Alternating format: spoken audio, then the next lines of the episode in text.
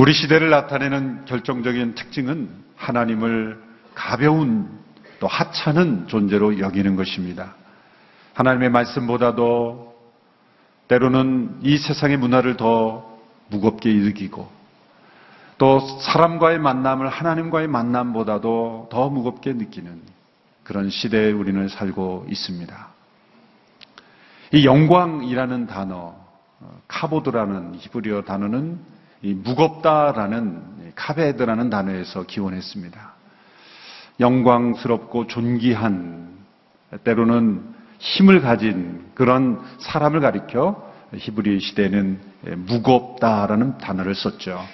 창세기에도 보면 아브라함이 그 육축과 재산이 풍성하였다, 풍부하였다 할 때 풍부라는 단어가 무겁다라는 단어를 썼던 것입니다. 거기에서 영광이라는 단어가 기원되었던 것입니다. 따라서 영광은 무게가 있는 것입니다. 하나님이 우리의 삶 속에 영광 받으실 때 그것은 하나님께서 우리의 삶에 무게 있는 분으로 가장 무게 있는 분으로 우리의 삶에 자리 잡고 계시다는 것이죠. 우리의 삶의 중심은 무게가 있는 쪽으로 치우치게 되어 있는 것입니다. 우리의 삶 속에 하나님이 얼마나 무게 있는 분이신가? 우리의 삶의 중심에 하나님이 얼만큼 무게 있는 분이신가? 라는 것을 우리가 함께 되돌아봐야 하는 것입니다. 하나님은 영광스러운 분이십니다. 온 우주를 창조하셨기에 그분은 영광스러운 분이십니다. 10편 19편 1절에 하늘이 그 영광을 선포하고 궁창이 그 하시는 일을 나타내신다고 말씀하셨습니다. 뿐만 아니라 하나님께서는 인간을 구원하셨기에 하나님은 영광스러운 분이십니다. 하나님께서 이스라엘 백성들을 출애굽하신 목적이 무엇입니까? 바로 하나님의 영광을 나타내시기 위해서입니다. 그러나 하나님께서 만물을 창조하지 않으셨고 또 인간을 구원하지 않으셨어도 하나님은 이미 영광스러운 분이십니다. 하나님께서는 이미 스스로 영광스러운 분이십니다. 우리는 그 하나님께 영광을 더할 수가 없어요. 우리 인간이 하나님의 영광을 만들어 드리는 것이 아닙니다. 하나님은 이미 스스로 영광스럽게 존재하시는 분이십니다. 우리가 해야 될 일은 그분을 예배하며 그분을 높여드리며 마땅히 받으셔야 될그 하나님의 영광을 인정하는 것. 그리고 또 한 가지는 우리의 삶 속에 하나님의 영광을 나타내는 거예요. 반영하는 것입니다. 드러내는 것입니다. 모세 얼굴에 하나님의 영광의 빛이 비추어 그 얼굴이 빛난 것처럼 하나님의 영광을 이 세상 속에 반영하고 보여주는 역할, 그것이 우리가 할 수 있는 유일한 길입니다. 요한 세바스찬 바흐라는 음악가는 자신의 모든 작곡한 악보에 SDG, 영어로 제가 했습니다만, 솔리데오 글로리아, 오직 하나님께 영광, 이라는 그 이니셜을 적었다고 하죠. 우리의 모든 삶 속에 하나님의 영광이 나타나고 하나님의 영광이 반영되는 것, 그것이 바로 하나님이 우리를 통해서 이루시고자 하는 일입니다. 하나님의 영광을 나타내는 사람 마치 이 망원경에 아주 좋은 망원경에 거울과 같은 역할을 하는 것이죠. 별을 바라보는 이 천문학자가 별을 보기를 원했지만 망원경을 봐야죠. 육신의 눈으로는 그 별을 볼 수 없습니다. 망원경 안에 있는 거울을 들여다봐야 그 별을 볼 수가 있죠. 그런데 거울을 보려고 보는 게 아니죠. 별을 보려고 보는 것입니다.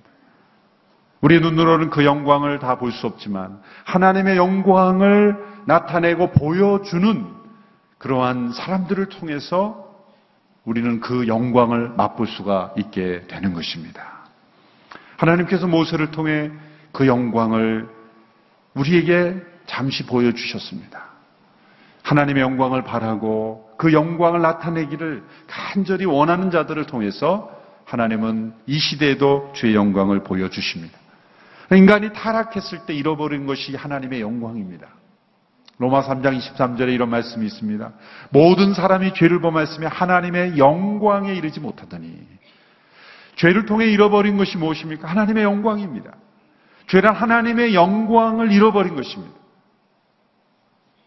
그리고 인간은 그 영광을 다른 것으로 대체하려고 합니다. 그 하나님의 영광의 무게를 잃어버린 인간은 이 영광의 무게가 늘 있어야 된다는 것을 인간이 압니다. 그래서 다른 어떤 무게 있는 것으로 자꾸 그것을 대체하려 하죠. 소유로, 권력으로, 명예로, 다른 무엇으로 하나님의 영광으로 자리 잡아야 될 우리의 마음 속에, 우리의 영혼 속에 다른 것으로 채우려고 하는, 대체하려고 하는 것이 바로 우리들의 모습입니다. 성경의 역사는 바로 잃어버린 하나님의 영광을 다시 되찾고 우리가 잃어버린 하나님의 영광스러움을 다시 회복시켜 주시는 하나님의 역사입니다. 그래서 이스라엘 백성들을 구원하시고 그들을 인도하시고 그들을 변화시키시는 것입니다. 그 가운데 하나님께서는 이스라엘 백성들에게 성막을 만들도록 하셨죠. 그 성막은 공간의 제약을 받지 아니하시는 하나님께서 한 장소에 머물시겠다고 만드신 집입니다. 시간의 제약을 받지 않으시는 그 영원하신 하나님께서 그 한 시대의 한 백성들과 함께 동행하시겠다고 약속하신 증표인 것입니다. 왜? 온 땅에 충만하신 하나님, 어느 곳에나 계신 하나님이 왜 한 장소에 머무시겠다고 하십니까? 왜 영원하신 하나님께서 시간의 제약을 받으시는 인간들과 함께 그 시간의 걸음을 함께 동행하시다고 하십니까? 그 이유는 오직 한 가지, 하나님의 영광을 나타내시기 위해서입니다. 그들의 하나님이 되고 또 그들이 그분의 백성이 되는 이를 통해서 하나님은 영광 받기를 원하시는 것입니다. 드디어 이 성막이 완성되었습니다. 그리고 그 성막에 하나님의 영광이 가득히 임한 것을 우리에게 보여주는 것입니다. 이 성막이 완성되기까지 그리고 하나님의 영광이 임재하기까지는 세 개의 중요한 과정이 있었습니다. 첫째는 이 백성들의 자발적인 헌신이었습니다. 하나님께서는 모세에게 그 성막을 만들 재료를 어떻게 구하라고 하셨습니까? 백성들로부터 기꺼이, 기쁘게, 즐겁게, 자원하는 마음으로 드리는 자들에게서 그 재료를 받으라고 말씀하셨습니다. 다시 한번 출애굽기 35장 29절의 말씀을 함께 보도록 하겠습니다.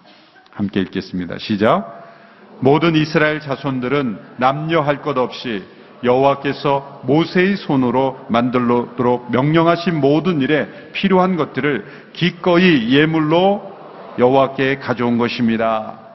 백성들이 자발적으로 기쁨으로 너무 많이 가져와서 그 성막을 만드는 기술자들이 제발 좀 그만 가져오게 해달라고 요청할 정도였습니다. 모세는 백성들에게 호소할 필요가 없었습니다. 감동적인 연설할 필요도 없었습니다. 그 백성들로부터 나온 자발적인 기쁨으로 드리는 그 헌신 가운데 하나님의 영광의 임재가 나타났다는 거예요. 어떤 영혼이 하나님의 영광의 임재를 체험할 수 있습니까? 자발적 심리, 자발적인 마음으로 하나님께서 원하시는 일에 기쁨으로 기꺼이 즐거이 자발적인 헌신 이것이 바로 하나님의 영광의 임재를 받는 중요한 그릇인 것입니다. 두 번째는 정교하고 탁월한 기술입니다. 출애굽기 36장 1절 2절의 말씀을 보십시오. 같이 읽겠습니다. 시작. 그러니 부살렐과 올리압과 여호와께서 기술과 능력을 주어 성소 짓는 모든 일을 할 수 있는 재능 있는 모든 사람들은 여호와의 명령에 따라 그 일을 수행할 것이다. 그러고 나서 무세는 부살렐과 오올리압과 여호와께 지혜를 얻고 기꺼이 와서 그 일을 하려는 마음이 있는 사람들을 불러 모았습니다. 이게 부살렐과 오올리압을 비롯한 하나님께서 주신 재능, 기술, 이 정교한 기술, 탁월한 능력, 이 재능을 하나님이 주셨다는 거예요. 여러분 성막의 청사진을 보면 아주 정교한 기술을 요구하는 집입니다. 하나님께서 임재하시는 그 영광스러운 집에 그 집을 만들 기술을 하나님이 주신다는 거예요. 여러분, 이 탁월한 재능, 탁월한 기술, 탁월한 능력, 탁월한 지혜를 통해서 하나님은 또한 영광 받으십니다. 하나님께서는 특별히 그 백성들에게 이 탁월한 지혜와 능력을 부어주시기를 원하십니다. 우리는 성경 말씀을 잘못 이해합니다. 신약에 하나님이 어리석은 사람을 택해 지혜로운 사람을 부끄럽게 하신다 그래서 어리석게 사는 살아야 되는 줄을 잘못 적용하는 거예요. 인간의 가장 지식의 탁월함도 하나님 보실 때는 어리석은 거예요. 그런 하나님께서 이 세상을 변화시키고 이 세상 속의 영광으로 임재하실 때는 이 사람이 생각할 수 없는 사람이 그 어떤 것에서 나온 것이 아닌 하나님으로부터 나온 지혜, 하나님으로부터 주시는 탁월한 재능을 통해서 하나님은 영광 받으십니다. 그것을 또한 우리는 간구해야 될 줄로 믿습니다. 세상에서 단지 유명해지기 위해서 세상에서 더 인정받기 위해서가 아니라 하나님의 영광을 나타내기 위해서 이 시대 하나님의 백성들, 하나님의 자녀들에게 하나님 탁월한 지식과 기술과 재능을 부어 주십시오. 그 기도의 제목은 합당하다고 생각합니다. 세 번째는 철저한 절대적인 순종입니다. 이 성막이 만들어진 모든 과정에서마다 반복되어지는 단어가 있었습니다. 그것은 하나님께서 명하신 대로라는 단어입니다. 39장 32절의 말씀을 우리 같이 읽습니다. 시작. 이렇게 해서 성막 곧 회막 짓는 모든 일을 마쳤습니다. 이스라엘 백성들은 여호와께서 모세에게 명령하신 모든 것대로 한 것입니다. 하나님은 이 성막에 관한 청사를 주실 때 아주 구체적으로 주셨어요. 아웃라인만 주시고 나머지는 너희가 알아서 해라가 아니라 아주 그 중요한 수칙 하나하나까지 사람의 아이디어가 조금도 들어갈 틈이 없이 하나님은 완벽한 청사진을 주셨습니다. 조금도 바꿀 수 없고 조금도 더할 수 없습니다. 모세와 그 백성들은 명하신 대로 그대로 하나님께서 말씀하신 재료, 말씀하신 수치대로 완벽하게 순종했습니다. 오직 들은 대로만, 오직 말씀대로만 한 것입니다. 이 백성들의 자발적 헌신으로 드려진 재료, 하나님께 주신 탁월한 지혜를 가진 기술, 그리고 하나님의 말씀대로 행하는 절대적 순종, 이 세 가지 요소가 합하여 성막이 만들어졌죠. 그것이 완성됐을 때 여호와의 영광의 임재가 나타났다는.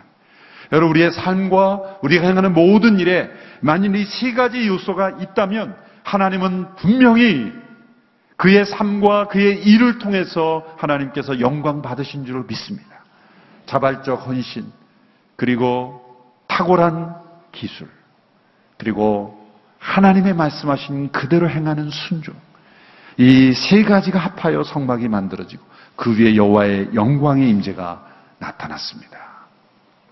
하나님께서는 이 성막이 다 완성되었을 때 이 성막을 이제 세우지 않습니까?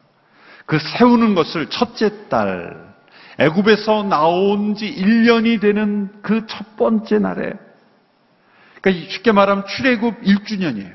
출애굽 1주년이 되는 날에 성막을 세우라고 말씀하셨어요. 이 시기도 아주 중요하죠.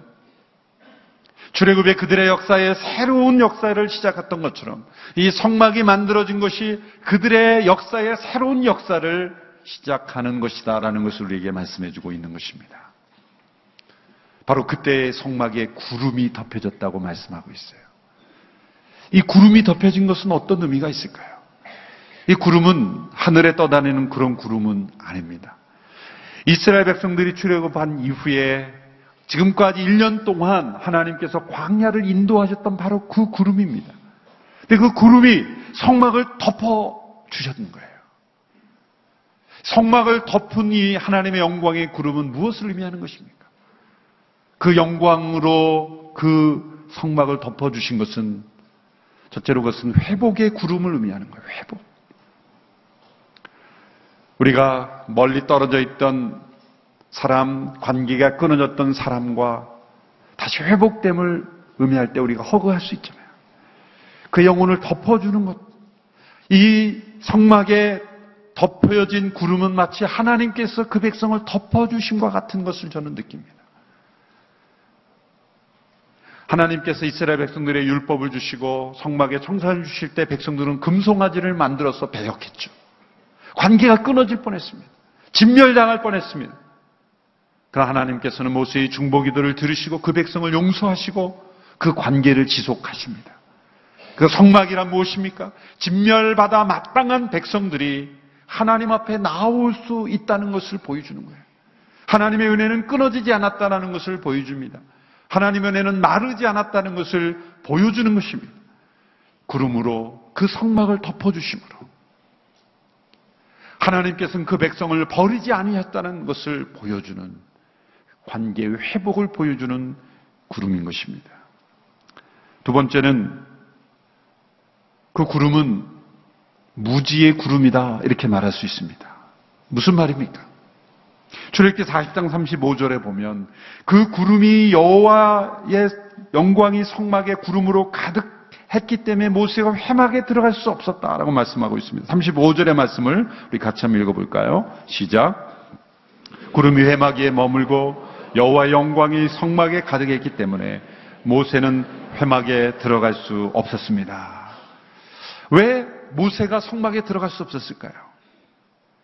시내산 위에 올라 하나님을 대면하여 얼굴과 얼굴을 맞대고 하나님과 대화할 수 있었던 그 모세가 왜 이 성막에 들어갈 수 없었던 것일까요?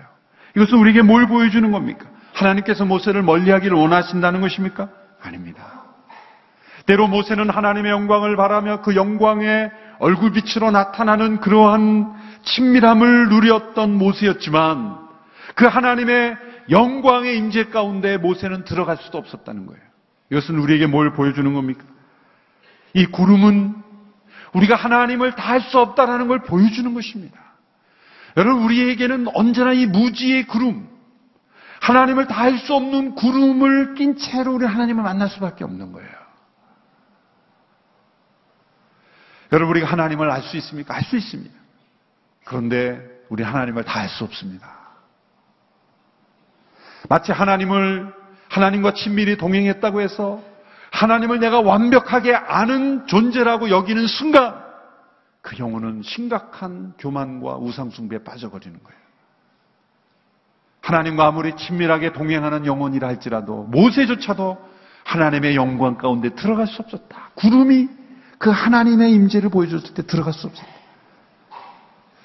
그거를 어느 신학자들은 무지의 구름이다라는 비유를 썼습니다. 토마스 아퀴나스라는 신학자는 이런 말을 했습니다. 제가 한번 읽어드리겠습니다. 하나님은 우리가 그분에 관해 이해하는 모든 것을 초월하는 분이시다. 하나님에 관한 지식에서 도달하는 최종 단계는 우리가 그분을 모른다는 것을 아는 것이다. 결국 하나님은 알 수 없는 분이라는 점을 알게 될 뿐이다. 알듯 모르 듯한 분이지. 이게 무슨 말일까요? 우리가 하나님을 다 안다 할지라도 결국 우리 하나님을 다 모르는 것입니다. 우리가 하나님을 아는 것보다 모르는 것이 훨씬 많고, 우리가 하나님을 만날 때는 이 구름에 둘러싸여 무지의 구름을 속에서 하나님을 만나는다는 거예요. 결국 뭡니까? 우리의 이해, 우리의 어떤 철학, 관념, 우리의 개념적인 논리로 우리가 하나님을 아는 것이 아니라 우리는 이 구름 밑에서 하나님을 사랑할 뿐이요, 순종할 뿐이요, 하나님을 예비할 뿐이요, 경배할 뿐이라는 거예요. 머리로 하나님을 다 이해하려고 하지 마라. 다 깨달아서 하나님을 예배하려고 하지 마라. 우리에게 앞에는 언제나 무지의 구름이 가득 차 있다. 우리가 다 이해할 수 없는 그 하나님, 그러나 사랑할 수는 있다. 우리가 다 깨달을 수는 없지만 순종할 수는 있다. 우리는 무지의 구름 아래 하나님을 사랑할 뿐이다라는 거예요. 다 이해하려고 하지 말고 하나님을 사랑하라. 그것이 믿음의 선배들이 우리에게 남겨준 교훈입니다. 우리가 하나님을 다 안다고 생각했을 때 우리가 정말 깨달아야 될 것은 우리가 다 알 수 없는 하나님. 우리가 모르는 하나님, 무지의 구름 가운데 우리는 하나님을 사랑할 뿐이다. 이것을 깨달을 수 있다면 우리는 진실로 하나님을 참되게 예배할 수 있습니다. 세 번째로 이 구름은 인도의 구름입니다. 인도하심의 구름. 하나님은 이스라엘 백성들을 앞서가시며 그의 모든 길을 인도하시는 하나님이심을 보여줍니다. 오늘 보면 36절, 37절의 말씀을 우리 같이 함께 읽겠습니다. 시작. 이스라엘 백성들은 그 여정 동안에 구름이 성막 위로 뜨면 떠났고 구름이 뜨지 않으면 뜨는 날까지 떠나지 않았습니다. 성막에 가득한 하나님의 임재는 머물러 있는 정적인 임재가 아니라 그 백성을 따라가는 구름이 아니라 그 백성 앞서 인도하시는 끊임없이 움직이시며 이동하시며 움직이시는 임재하심입니다. 여러분 하나님 우리의 삶의 주변을 맴도시는 분이 아닙니다. 우리의 삶의 주변에 있는 분이 아니라 우리의 삶의 중심에 계시며 그냥 중심에 머물러 있는 분이 아니라 앞서 가시며 우리를 인도하시는 하나님이십니다. 하나님께서는 저 하늘 위에 우리 위에 군림하신 하나님이 아닙니다. 그 백성들이 광야를 지날 때 저 왕궁에 안락하게 계시면서 그렇게 계시는 하나님이 아닙니다. 하나님은 그 백성이 사막의 길을 갈 때 함께 사막을 걸으시는 하나님이십니다. 광야의 길을 걸 때 하나님은 함께 고통당하시며 그 광야의 길을 여행하시는 하나님이시라는 거죠. 우리의 삶에 앞서가시며 동행하시는 그 하나님, 그 하나님이 시라는 것을 우리에게 보여주시는 하나님이십니다. 하나님 내가 이렇게 어려울 때 하나님 어디 계십니까? 라는 질문 합당하지 않다는 겁니다. 하나님은 나와 함께 고통당하시며 동행하시며 그리고 인도하고 계십니다. 이스라엘 백성들은 그 구름만을 바라봤죠. 그래서 이스라엘 백성들의 일과는 언제나 아침에 눈을 뜨면 성막 위에 있는 구름이 어디를 향하느냐. 왜 위를 보게 하십니까? 인간이란 존재, 이 헬라어 엔트로포스라는 것은 위를 바라보는 존재란 뜻입니다. 인간은 땅을 바라보며 사는 존재가 위를 바라보는 존재. 하나님께서 날마다 나의 삶을 어떻게 인도하시는가? 그 하나님의 임재의 구름을, 그 영광의 구름이 어디로 움직이는가를 보고 날마다 따라갈 때 우리는 그 하나님의 영광을 체험할 수 있는 것입니다. 그 구름은 회복의 구름이요, 무지의 구름이요, 그러나 또한 인도하심의 구름입니다. 성막 위에 임하셨던 그 영광스러운 구름이 우리의 삶과 우리의 가는 곳마다 동일하게 임재하시기를 원하십니다. 그 하나님이 바로 우리의 하나님이십니다. 우리의 모든 어리석음을 내려놓고 겸손하게 그 하나님의 임재를 구할 때 그 임재가 우리의 삶을 인도하실 줄로 믿습니다. 아까 불렀던 찬양 마지막으로 함께 부르고 우리가 마치기를 원합니다. 내 눈 주의 영광을 보내 우리 가운데 계신 주님 영광의 주님을 보게 하소서 그 영광의 임재로 나의 삶을 채워 주소서 기도하는 마음으로 함께 이 찬양을 부르기를 원합니다.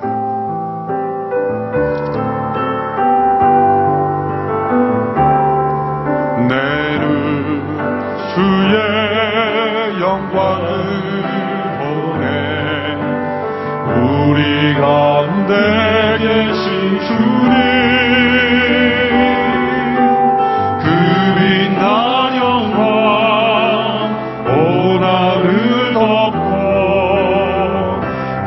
찬송 온땅 가득해. 내는 주의 영광을 보내. 찬송 가운데 서 신 주님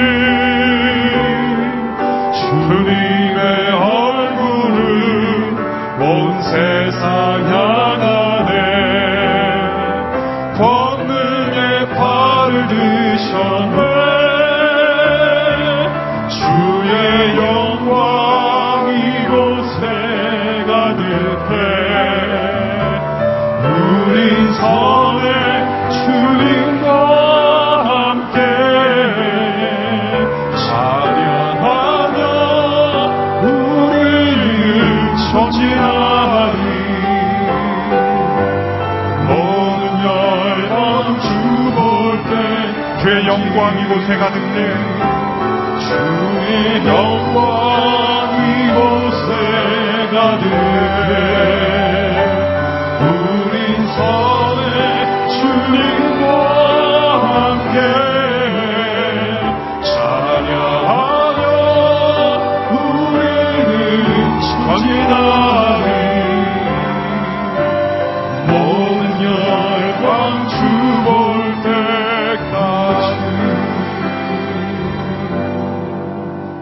범죄함으로 말미암아 잃어버린 하나님의 영광을 다시 그리스도 예수 안에서 회복시켜 주심을 감사합니다.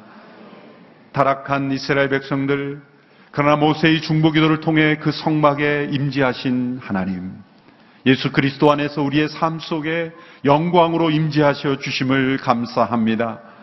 우리의 삶을 인도하시고 날마다 우리의 삶의 가장 삶의 중심에 거하기를 원하시는 하나님 그 하나님의 임재가 우리의 삶의 중심에 늘 계셔 주시옵소서. 주의 인도하심을 따라 걸어가는 우리의 인생이 되어서 우리의 삶에 우리의 모든 하는 일에 하나님의 영광이 나타나게 하옵소서. 예수님의 이름으로 기도하옵나이다. 아멘.